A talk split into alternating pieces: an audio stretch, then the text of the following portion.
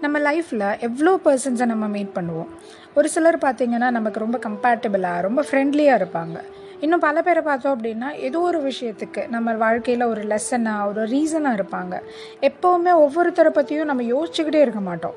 அவசரமாக ஒரு வாழ்க்கையில் நம்ம அதெல்லாம் யோசிக்கிறதுக்கு நேரமே இல்லாமல் சுற்றிக்கிட்டு இருப்போம். நம்ம வாழ்க்கையில் வர்றாங்களா போகிறாங்களா அப்படி தான் நம்ம இருப்போம். பட் மனுஷங்களை நம்ம கவனிக்க ஆரம்பித்தோம் அப்படின்னா நம்ம வாழ்க்கையோட அர்த்தம் என்ன வாழ்க்கையை எப்படி நம்ம வந்து கொண்டு போகணும் அப்படின்ற எல்லா விஷயங்களுமே எல்லா சீக்ரெட்ஸுமே நமக்கு புரியும் அப்படின்றது தான் அந்த கருத்தை பற்றி சொல்கிற ஒரு புக்கை தான் வந்து நம்ம இந்த தடவை பார்க்க போகிறோம் ஸோ என்ன புக் அப்படின்னு பார்த்தீங்கன்னா வந்துட்டு ஒரு மனிதன் ஒரு வீடு ஒரு உலகம். எழுதின ஆத்தர் வந்து திரு ஜெயகாந்தன் அவர்கள். ஸோ பெங்களூர்லேருந்து நகரமயமாக்குதலில் அதிகமாக சிக்கிக்காத ஒரு அழகான கிராமத்துக்கு தமிழை கூட தப்பு தப்பாக பேசுகிற ஒரு ஒரு இளைஞன் வந்து வரான். ஸோ அவன் வந்ததோட நோக்கம் என்ன? எதுக்காக வந்திருப்பான்? அதுக்கு அந்த கிராம மக்களோட ரியாக்ஷன் என்னவாக இருந்துச்சு? அப்படிங்கிறது தான் இந்த புக்கோட ஒன் லைனர் அப்படின்னு வச்சுக்கலாம். ஸோ சின்ன சின்ன கதாபாத்திரங்கள் தான். பட் ஒன்று ஒன்றுக்குமான அந்த கதாபாத்திரம் அந்த ஸ்பேஸ் இருக்கு இல்லையா? அந்த கேரக்டர் ஸ்பேஸ் அது ரொம்ப அழகாக ரொம்ப ஈக்குவலாக எல்லா கேரக்டருமே வந்து நம்ம மனசில் பதிஞ்சு போகிற மாதிரி ரொம்ப நெருக்கமாக நம்ம மனசுக்கு நெருக்கமாக வந்து அமைஞ்சிருக்கும். பொதுவாக கிராமத்தில் வாழ்ந்தவங்களுக்கு அந்த கிராமத்தை பற்றின நேச்சர் தெரியும். அங்கே இருக்கிற மனுஷங்க எப்படியெல்லாம் இருப்பாங்கன்றது தெரியும். புதுசாக யாராச்சும் ஊருக்குள்ளே வந்துட்டாங்கன்னு வச்சுக்கோங்களேன் அவங்கள பற்றி அலசி ஆராய்ஞ்சு அவங்க யார் எங்கேருந்து வந்தாங்க ஏன் வந்தாங்க யார் வீட்டுக்கு வந்தாங்க எவ்வளோ நாள் இங்கே இருக்க போகிறாங்க அப்படின்னு சொல்லி ஒரு நாளில் எல்லாத்தையும் அலசி ஆராயாமல் விடவே மாட்டாங்க. ஸோ அப்படி இந்த ஊருக்கு அந்த ஊரோட நேச்சருக்கு கொஞ்சம் கூட பொருத்தமே இல்லாத ஒரு கலரில் வித்தியாசமான ஒரு தமிழ் உச்சரிப்போட வராரு நம்ம ஹீரோ நம்ம ஹென்றி. ஸோ வழியில் சந்திக்கிற மனுஷங்க பறவைகள் விலங்குகள் ஆறு குளம் மரம் மட்டை எல்லாமே அவனுக்கு வந்து அதிசயம் தான். எல்லாத்த பார்த்து சந்தோஷப்பட்டுட்டு இருக்கான்.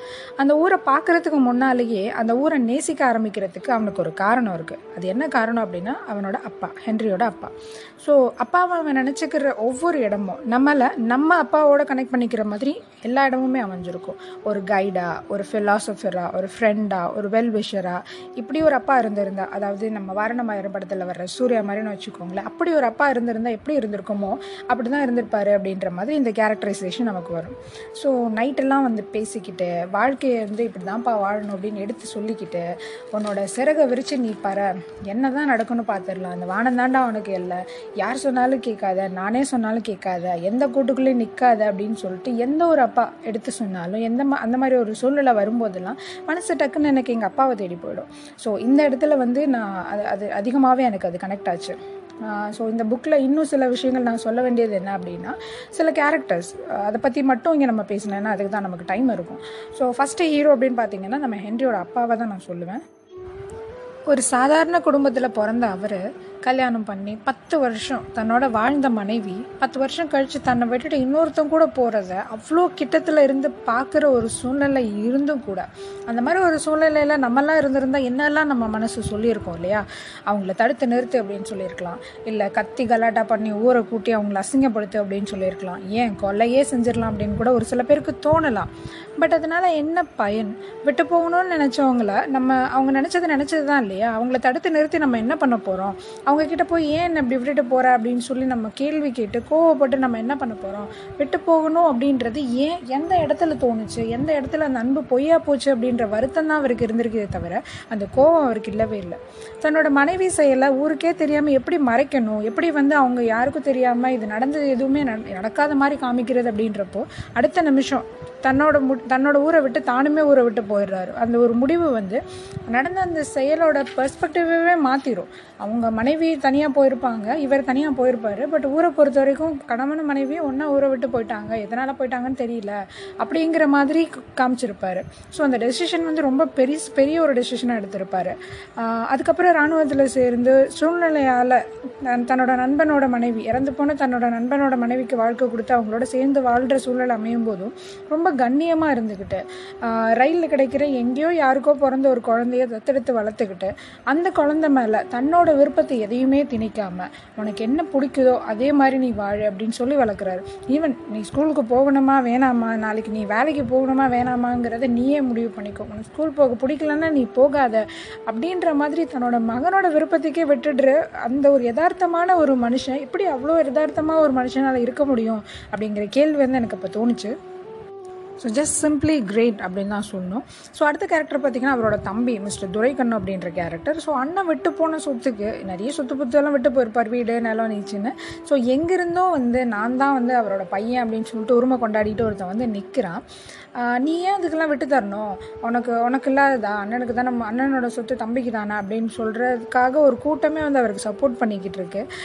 தன்னோட வீட்டில் தன்னோட ஒரு ஆள் சம்பாத்தியத்தை நம்பி பத்து பேர் இருக்காங்க. அவங்க பத்து பேரையும் தான் தான் பார்த்துக்கணும் அப்படின்ற ஒரு சூழ்நிலை இருக்கிறப்போ கூட வந்தவனை இவன் என்னோட அண்ணன் பையன் என் அண்ணனோட சொத்தெல்லாம் இவனுக்கு தான் சேரணும் அப்படின்னு சொல்கிறதுக்கு துடிக்கிற அந்த மனசு இருக்குது பார்த்தீங்களா அவனையும் வந்து என்னோட பு- என்னோட பிள்ளை தான் அவனும் எனக்கு ஆறு பிள்ளைங்கன்னா இவன் ஏழாவது பிள்ளை அப்படின்னு சொல்கிற ஒரு தன்னோட தன்னோட ஒருத்தனாக ஏற்றுக்கிற மனசு இருக்குது பார்த்தீங்களா பெருசாக படித்தவங்களுக்கு கூட அந்த மனசு வந்துடாது அந்த மனசு வந்து ஒன்றுமே படிக்காமல் மொரடை அப்படின்னு ஊருக்குள்ளே சுற்றிக்கிட்டு இருக்க ஒருத்தனுக்கு இருக்கிறது எல்லாருக்குமே ஆச்சரியமாக இருக்கும். அடுத்து பார்த்தீங்கன்னா நம்ம ஹென்றி.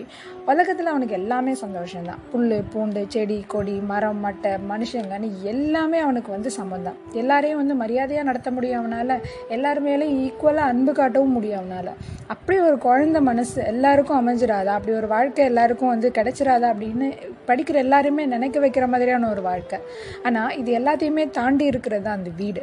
அப்பா தன்னோட அடையாளமாக விட்டுட்டு போன அந்த வீடு நடந்த அத்தனைக்குமே வந்து ஒரு மௌன சாட்சியாக இருக்குது அப்படி இருந்தாலுமே கூட பல வருஷம் கழித்து ஹென்றி வரும்போது அவனை அரவணைச்சிக்கிற அவனுக்கான அடையாளமாக அந்த ஊரில் அவனுக்கான அங்கீகாரமாக இருந்து அந்த ஊரையே வந்து அவனுக்கு உறவாக்கி கொடுக்குறதும் அந்த வீடு தான் ஸோ ஒரு மனிதன் அப்படின்றப்போ நீங்கள் வந்து ஹென்ரியை எடுத்துக்கலாம். இல்லை அவங்க அப்பாவை எடுத்துக்கலாம். இல்லை அவங்க சித்தப்பாவை கூட எடுத்துக்கலாம். ஆனால் அந்த வீடோ அது சேர்த்த அந்த உலகமோ அங்கே இருந்த மனுஷங்க எல்லாருக்குமே எல்லாருக்குமே வந்து அந்த ஒரு மனிதன் அப்படின்ற ஸ்டேட்டஸை வந்து கொடுத்துரும். ஸோ அந்த ஒரு மனிதன் அப்படின்றது அந்த கதையில் வர யாராக வேணா இருக்கலாம். எல்லாருக்குமே வந்து அது பொருந்தும். இதை தாண்டி இந்த புக்கில் வந்து இன்னும் எவ்வளோ கேரக்டர்ஸ் இருக்குது வர எல்லா கேரக்டருமே ரொம்ப ஸ்பெஷலாக இருக்கும். காலத்துக்கு ஏற்ற மாதிரி ஜெயகாந்தனோட மொழிகள் பார்த்தீங்கன்னா எப்போவுமே புதுசாக தான் இருக்கும் ஃப்ரெஷ்ஷாக இருக்கும் அப்டேட் ஆகிக்கிட்டே இருக்க மாதிரி இருக்கும். என்றைக்கோ எழுதின இந்த புக்கை இன்றைக்குமே வந்து எல்லாராலையுமே ரிலேட் பண்ணிக்க முடியுது.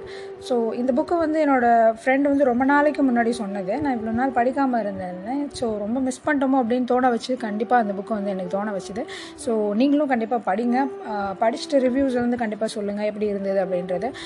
இன்னும் வேறு ஏதாவது சஜஷன்ஸ் இருந்தாலும் சொல்லுங்கள் ஸோ அடுத்த எபிசோடில் வேறு ஒரு புக்கோட வேறு ஒரு ஜேர்னரில் நான் உங்களை மீட் பண்ணுறேன் until then it is tata bye bye நான் உங்கள் வாணி.